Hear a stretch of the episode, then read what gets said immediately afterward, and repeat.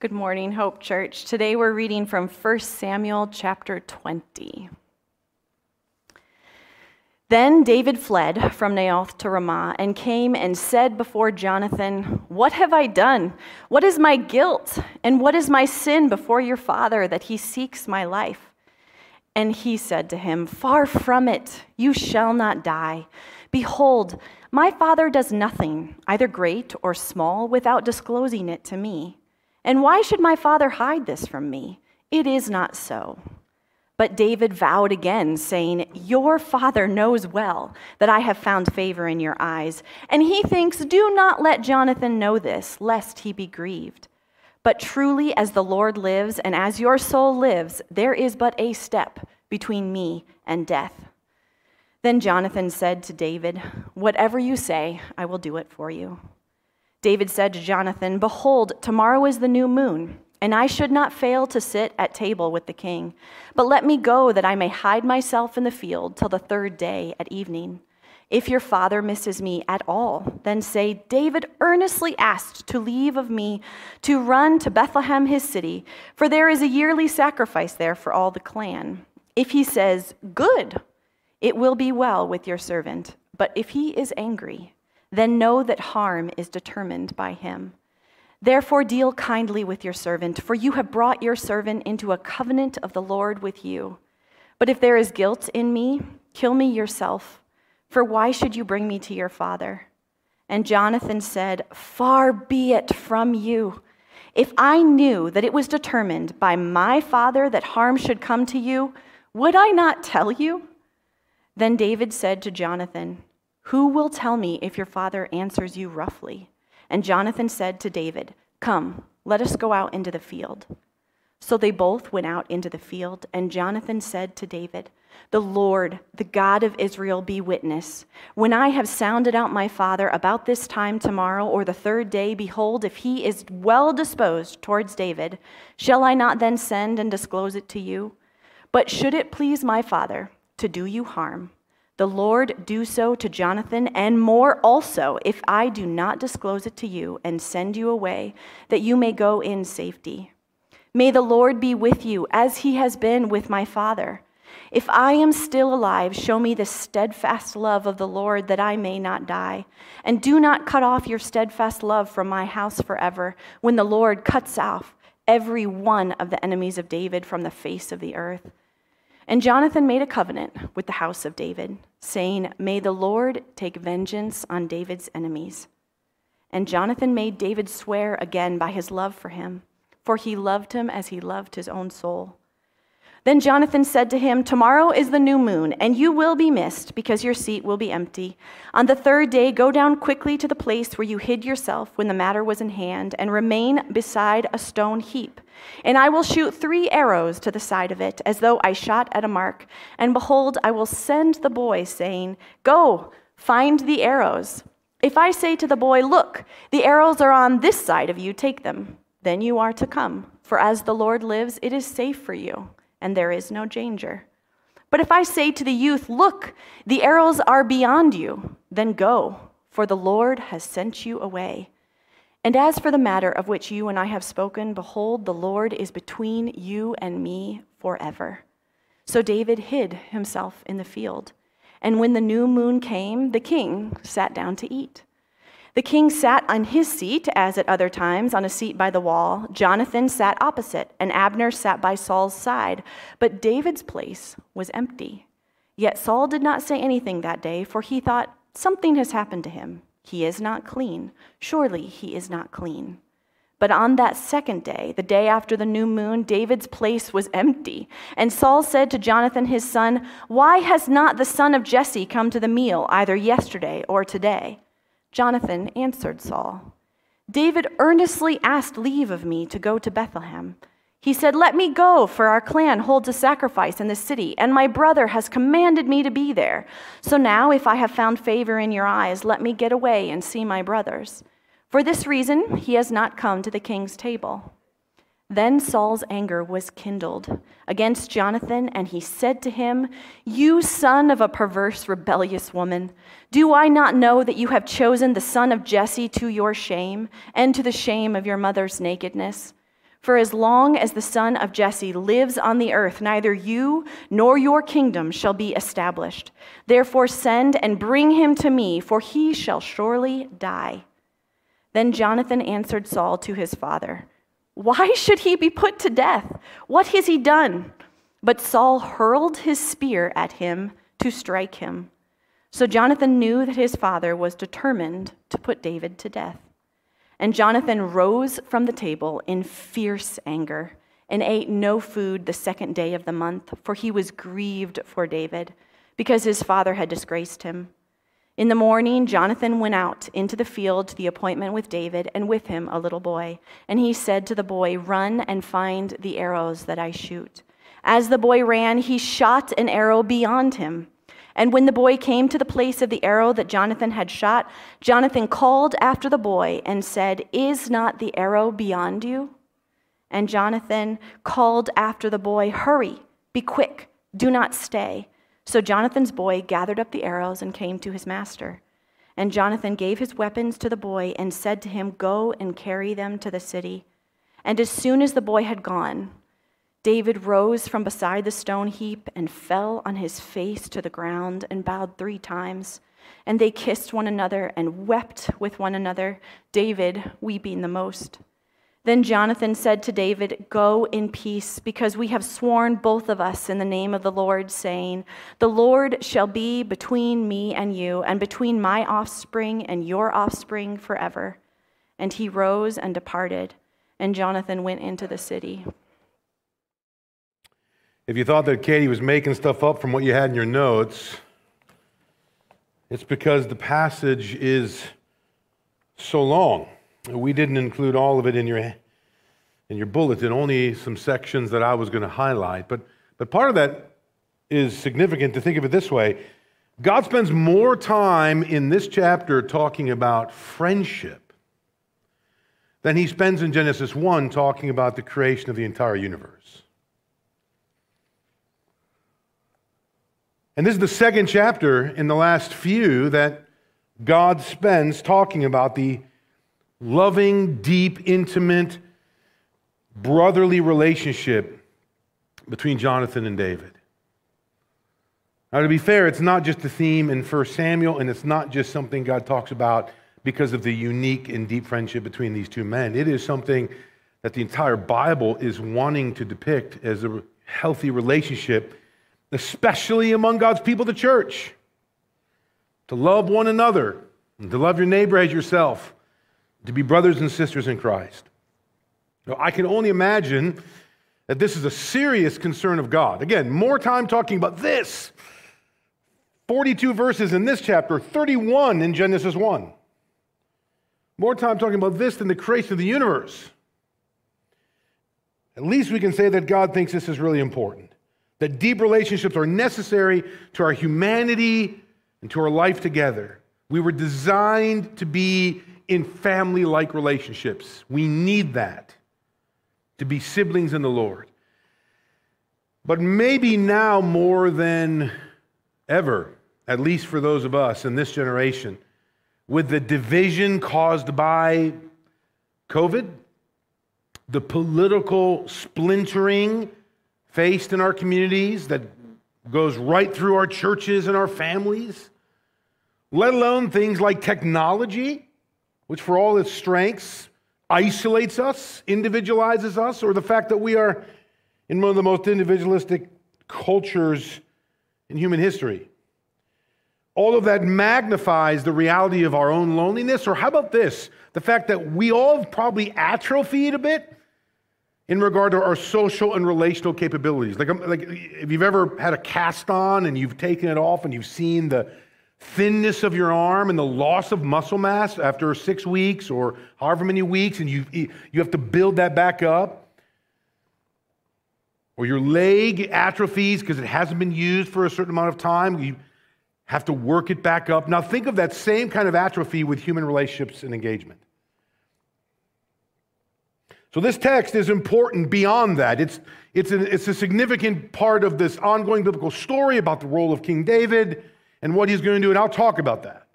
But I also want to look deeply how this passage depicts the unique relationship between Jonathan and David, and in many ways is exhorting us to emulate that in our relationships with one another. So before we look at the text together, let's, let's pray and ask God to minister to us through his word. Father, open our eyes that we may see the wondrous things of your law. Help it to form us and shape us and mold us. At times, rebuke and correct, but encourage and exhort in ways that, in collaboration with your Spirit, feeds us and directs us, gives us light into how we should live today and this week and in the months and years to come. So we ask for not just knowledge, but wisdom, the fruit of your glorious and gracious word to minister to each of us, both in, as individuals, but also as a collective corporate body of Christ. We pray in Jesus' name. Amen. Let me start with the big picture and where 1 Samuel 20 fits in to the developing story of the Bible. This chapter reveals the way God cares for Saul and his descendants through David. This passage is arguably the climactic moment in the story of Jonathan and a helpful transition to the role of David as the forthcoming and chosen king of God. Here, Jonathan, whom by the way would be the successor to the king, transfers his allegiance to David. In fact, in verses 12 and 13, Jonathan swears an oath to David as part of his commitment to him, a very sacrificial move. As the son of the king, he specifically and personally transfers that allegiance to God's choice for King, King David. This, this chapter explains and shows that. This chapter also depicts the establishment of a covenant between the house of David and the house of Jonathan causing David to defy conventional wisdom by not eliminating rivals from the line of Saul. Almost any king coming in would eliminate any potential challengers. David does the opposite. In fact, in verse 14, David, the future king, makes his own commitment to Jonathan. So much so that years later, one of, one of Jonathan's son, Mephibosheth, is specifically pursued by David, given a home, cared for, wealth, and a place at the royal table. So even long after this scene in the history of the life of David, he is being faithful to his commitment to Jonathan made on this day. Finally, this chapter is important because it gives the first indication that God is doing something not just great through David, but international. And that's kind of given a glimpse in verse 15. That something here is looked at in verse 15, looking at the life and ministry of David, that God is going to be doing something that's more cosmic in scope. And of course, by the time we get to the New Testament, this is overtly clear. In fact, the very opening verse of the New Testament Matthew chapter 1, verse 1 starts this way. So here's how the New Testament begins its account, not only at the beginning of the Gospel of Matthew for the life of Jesus, but just as the canonically speaking, the introduction of the whole New Testament. Matthew says, This book is the genealogy of Jesus Christ, the son of David, the son of Abraham. So Jesus is of the line of David. What God was doing with David would ultimately flow into the life and ministry of Jesus, which means part of what God is doing even for us today. So there's that big picture. But I want to spend the rest of our time seeing how this chapter articulates the unique relationship between Jonathan and David in a way that exhorts us to pursue deep friendship. Brothers and sisters, hear this as listening. We are listening to God's word. We are letting it be a mirror into our own lives, where the, the way God designed us and created us to be in deep community and friendship and intimate relationship, brothers and sisters in Christ, committing to one another through thick and thin, loving one another sacrificially, bearing one another's burdens. This friendship depicts, it models what God wants for us to be living together as his people. In fact, there are several traits of friendship that I want to show you from this text that look at the traits of what it means to be in deep friendship. And, and, let friendship become a deep biblical word like sibling, like family.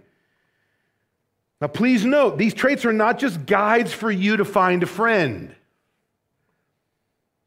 they're also guides for you to be a friend. So, these are the kind of traits that both parties should reflect. As we see with Jonathan and David, it was not one sided. For the rest of their lives, in their own capacities, they committed to one another with deep, true friendship. So here's the first, and it comes right in verse 1. A friend is someone with whom you can share your deep fears and concerns. Maybe as Katie was reading and you're, you're, you're, getting your Bible open or you're just listening, and maybe by, we're paying attention by the time we get to verse 3 and 4, you miss the strong way that this passage starts. Listen to the utter despair David shares with Jonathan. Like, just imagine the scene. He's being hunted by Jonathan's father, who happens to be the king. There's the soldiers and military behind him. He doesn't even know what he's doing other than simply having been chosen by God. He says, What have I done? What is my guilt? What is my sin before your father that he seeks my life? Imagine just like a crying, a screaming of excruciating pain, like life just feels totally overwhelmed by this. He's baring his soul in a moment of real crisis to his friend. Even though Jonathan was the son of the man seeking to kill him, David felt safe enough to be vulnerable. Let me ask you this With whom have you ever spoken like that? With whom do you share your deepest burdens? Or who shares their deep burdens with you? It's not that you don't have them. You might not be being hunted by a king. Well, that's good news. It doesn't mean that life's not difficult. It doesn't mean that there aren't moments, even if in a room this size, certainly for several of us, even now, where we can feel overwhelmed by something we're going through. And yeah, we're so good, right? We come in here and it's like, hey, hey, yeah, good day, good to see you. How's Thanksgiving? Good. How about you? Like we're just so good with a mask. And fair enough, you're not just going to share it with everybody in the lobby or down by the donuts. But is there somebody that you can be in a room with that you can actually call, or when they ask you, you say, actually, not good. Not good. I'm not doing well. Let's be clear you need a friend like this. Maybe in your marriage, this can happen. In many ways, marriage is and should be an expression of this kind of friendship. But, but, but it's, not, it's not as if marriage is the, the, the pinnacle of this. The reality is there should be friendships between men, between women, this corporate family of God that has this deep kind of connection. Pursuing this might have to start by extending yourself to people in more personal ways. And I can imagine some of you are like, I am just not good at that. Well, maybe you're not. Maybe you need, you take off the cast of your social atrophying body and you need to do some work at it. You've got to exercise it a bit. It will be hard. But if you're being honest, you need it. And if you're actually looking for it, you'll see that your neighbor, your friend, your coworker, fellow student at school, guess what they need? The same thing. This kind of depth can take a long time but it's something to which God exhorts us to do. Second, a friend is someone who encourages you. Look at the response in verse 2 of Jonathan to David's passionate crying out. He responds with equal amount of passion and he works hard to meet David in the details of his crisis. Look at verse 2. Far from it. He immediately tries to counter. Brother, listen to me. That's not, you're not alone in this. Don't, don't, don't feel so isolated. You shall not die. Behold, my father does nothing either great or small without disclosing it to me. And why should my father hide this from me? It is not so. He's trying to match David's fears and worries, to encourage him to see it from a different perspective. Maybe we could use an image. Jonathan jumps down into the pit where David has fallen. He doesn't just stand out of the pit and say, Oh, just come out. Would you hurry up? He jumps into the pit to look from his perspective, to stand in the muck and the darkness with him, and helps him look to the opening above his head to see if there's a way out. I don't know if you realize how full the Bible is of commandments to encourage one another. That may be one of the commandments we break the most. Almost every New Testament book, and most of them in several places, somewhere near a hundred times in the New Testament, you and I are specifically commanded to encourage one another. Arguably, you should be doing this daily notes, calls, side comments. Hey, you know, you did a really good job of that. Well done. Or, hey, I bet that was hard. You managed that well. Or, did you know how blessed I am when you do this for me? Or, or, or your generosity, or just the way I see you. Like those kind of things should just be flowing out of us. Encouragement means to build up. It's giving a person support or confidence or hope, like Jonathan gives David. You shall not die. I'm with you in this. Don't despair. To build one up is very different than tearing down or puffing up. We don't want to tear down, but we don't want to just puff up either. We want to build up to see the strengths encourage good things, help those who are struggling and lonely and hurting. In this way, a friend gives support and confidence and hope to a person to whom they are lovingly committed. Imagine the impact of encouragement at your work. Imagine it at your local school. Imagine it in your church. Third, a friend is someone who participates with you in your burdens. Verse 4, Jonathan's response to David's crisis is both powerful and stark. Whatever you say, I will do for you. I have seen true friendship like this in this church. I have seen a sister sitting next to their sister in Christ who was weeping with loss and pain, and that sister embracing her like it was her own kin and weeping with her. I have seen the strong arms and back of people helping to do physical tasks to care for those in need because their burdens are claimed by their brothers or sisters in Christ. I've seen meals made and delivered. I've seen counsel given. I've seen people stopping by or calling in or visits happening. I've seen this church, many of the people in it, participate in the burdens of their friends. Again, it's not just a lending of a hand, although that may be part of it. It's a life that bears burdens with another.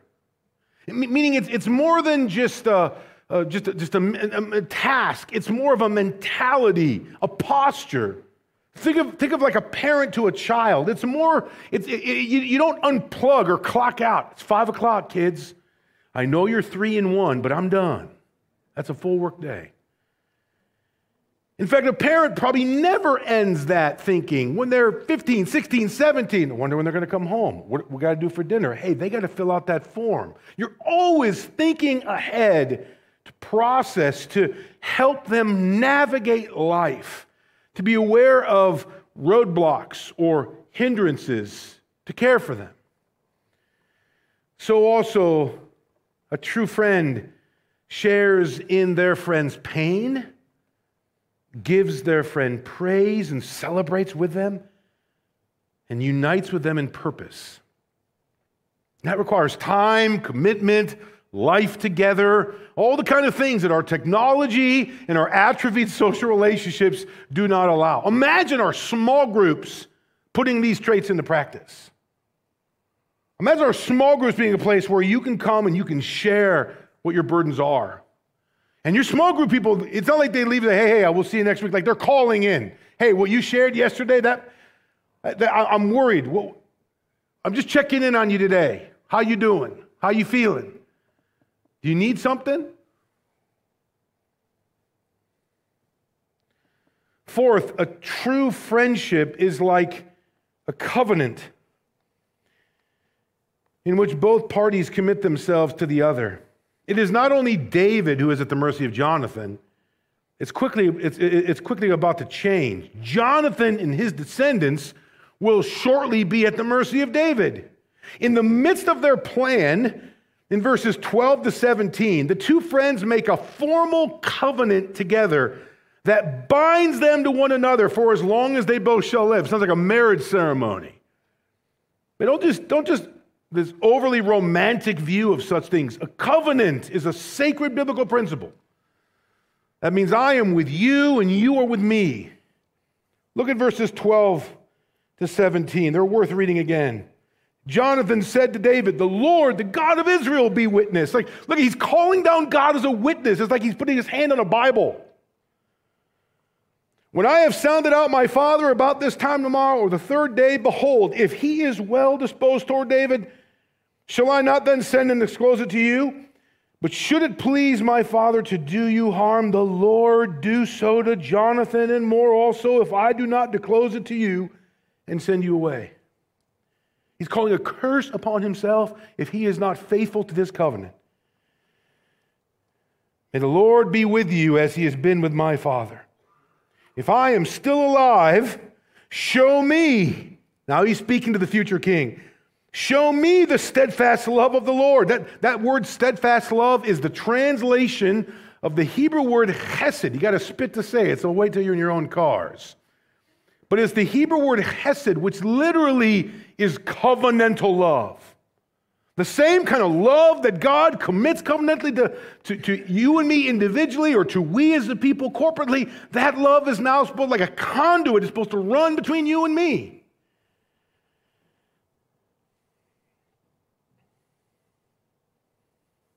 If I am still alive, verse 14, show me the chesed, steadfast love of the Lord that I may not die. And do not cut off your, there it is again, steadfast love from my house forever when the Lord cuts off every one of the enemies of David from the face of the earth.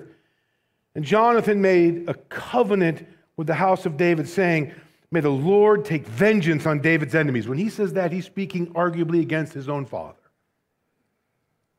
And Jonathan made David swear again by his love for him, for he loved him as he loved his own soul. Brothers and sisters, we live in a world of contracts, not covenants, that involve lawyers, documents, and all about personal and self interest. If a contract is centered on personal benefits, a covenant is centered on committed bonds. I fear we treat people more contractually than according to covenant. And we do that not just individually, but even as the church. Besides your spouse and children, are there people in your life to whom you would say you are committed deeply in a covenantal way through thick and thin? You got their back, and they got yours. Imagine that kind of a bond. Maybe even picture it between men, where arguably it can be more difficult to form. You see it. Can you imagine soldiers not having that kind of a bond? Like the movie Band of Brothers? They were in it together. If one man goes down, they would do whatever it takes to rescue. You, you maybe taste on a sports team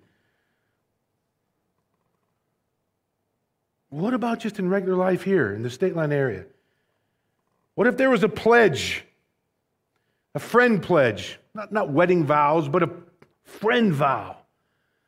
I, Mickey, take you to be my true friend, to help and to support from this day forward.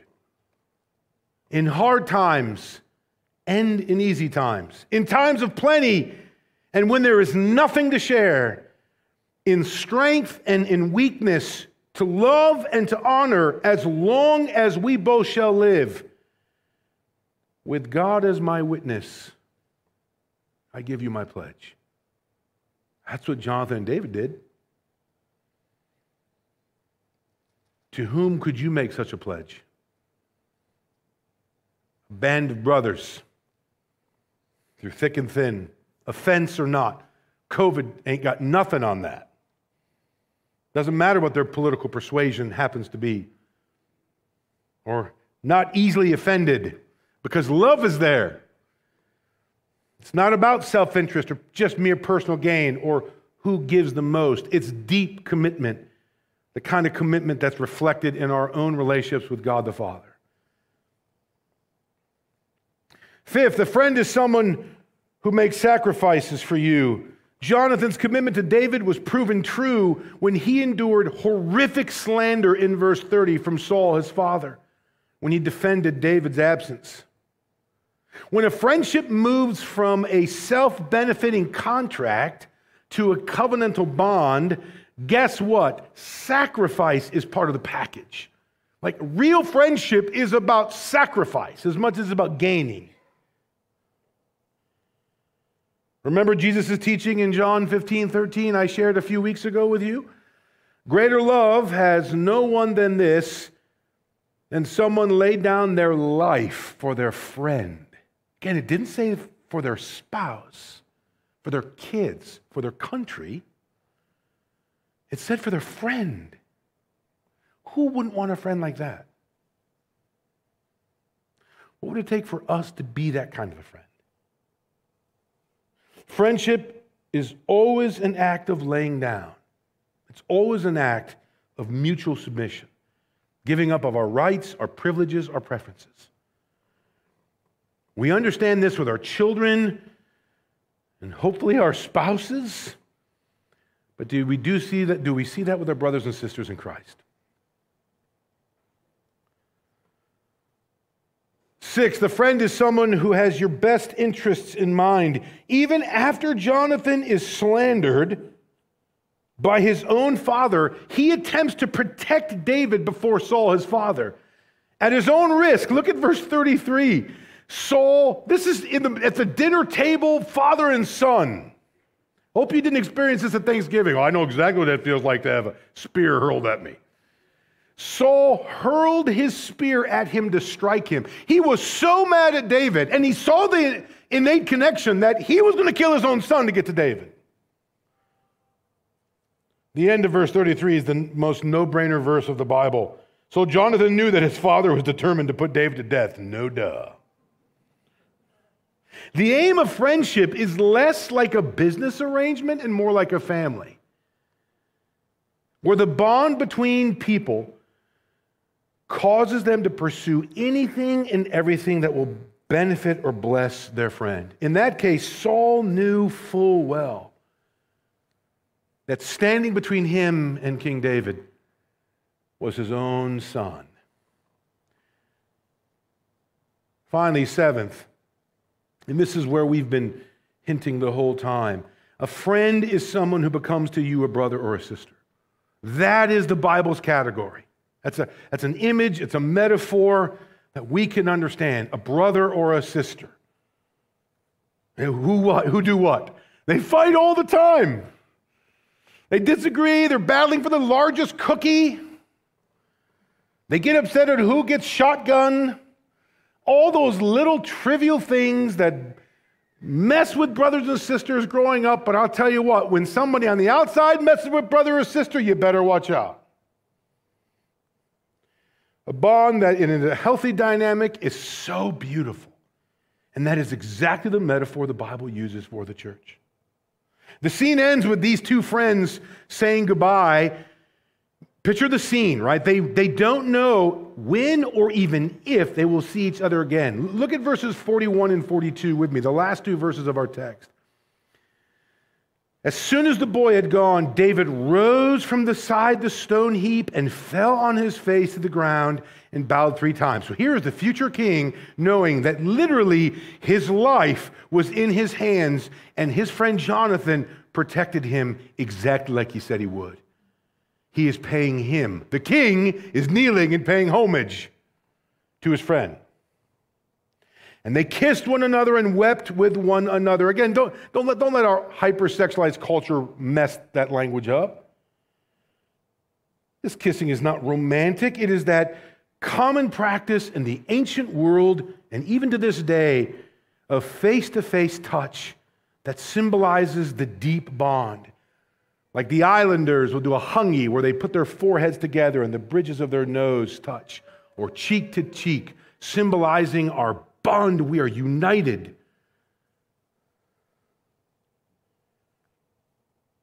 Notice the text says David weeping the most.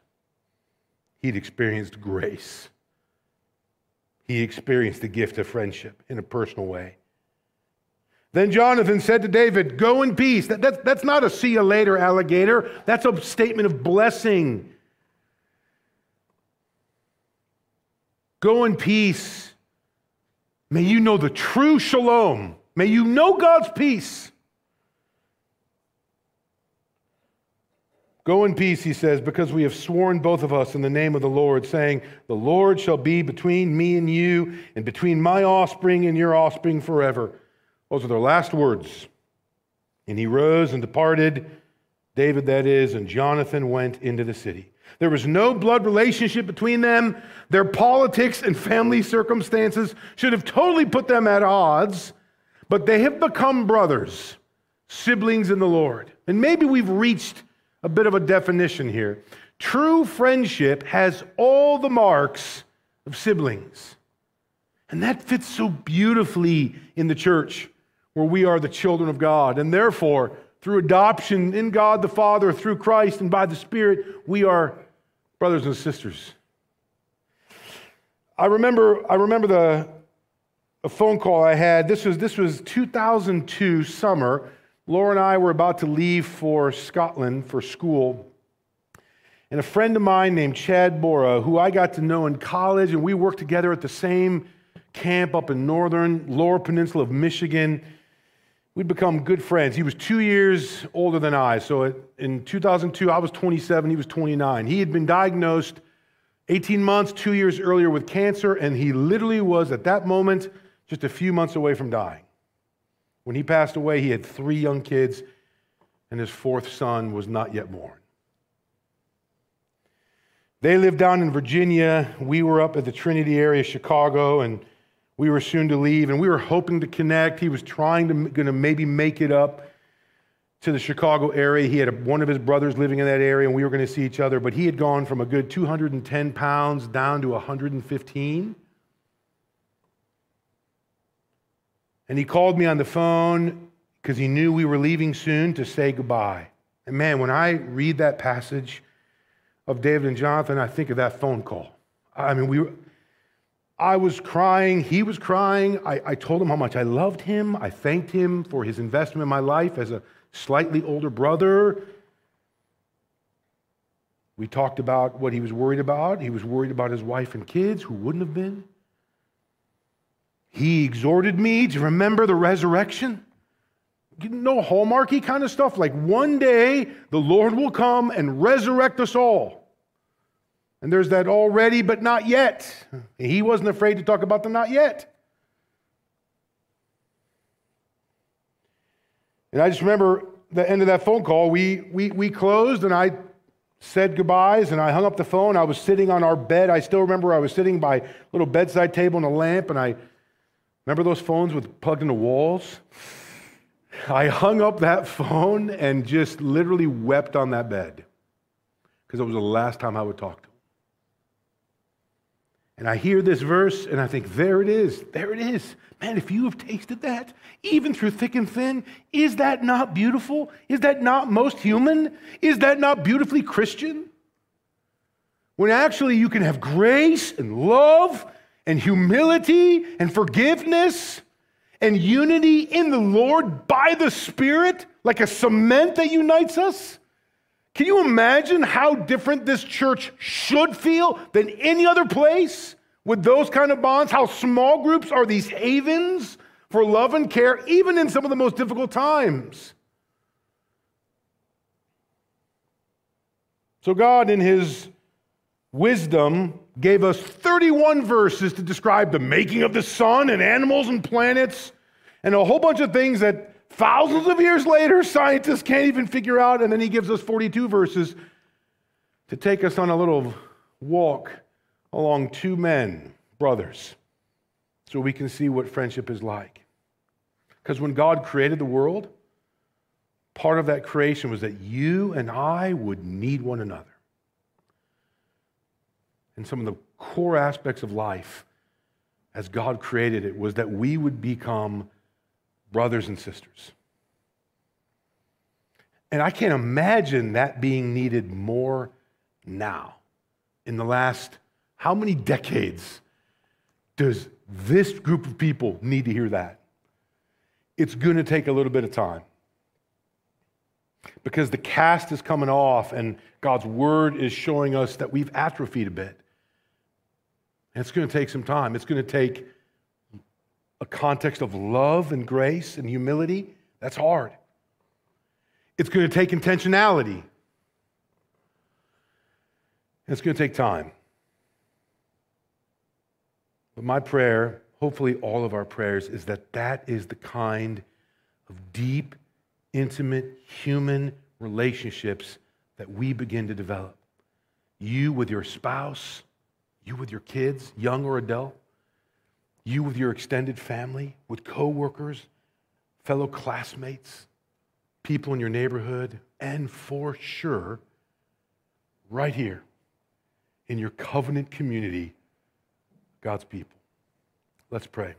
Father, thank you for your word, which ministers to us and guides us and corrects us. Father, provide for us and from us the kind of friendship your word so beautifully puts on display for us to see here in this text. Help us to be the kind of friends that love and, and forgive and pursue and commit. And help us to find the kinds of friends that do just the same. Father, we know that this kind of reality in a world divided and splintered is almost a miracle, but we believe in miracles. Because we believe that the Son of God rose from the dead. We believe that you made all creation and that your Spirit is indwelling in your children now, and that you've commanded us and empowered us to do just that. So, in this time of atrophy and separation and conflict, help us to be sons and daughters of the Father who are so intimately loving and loved by our siblings that it is palpable. Father, I pray that you would make that happen in this church. We thank you for your goodness to us. We pray this in Jesus' name. Amen.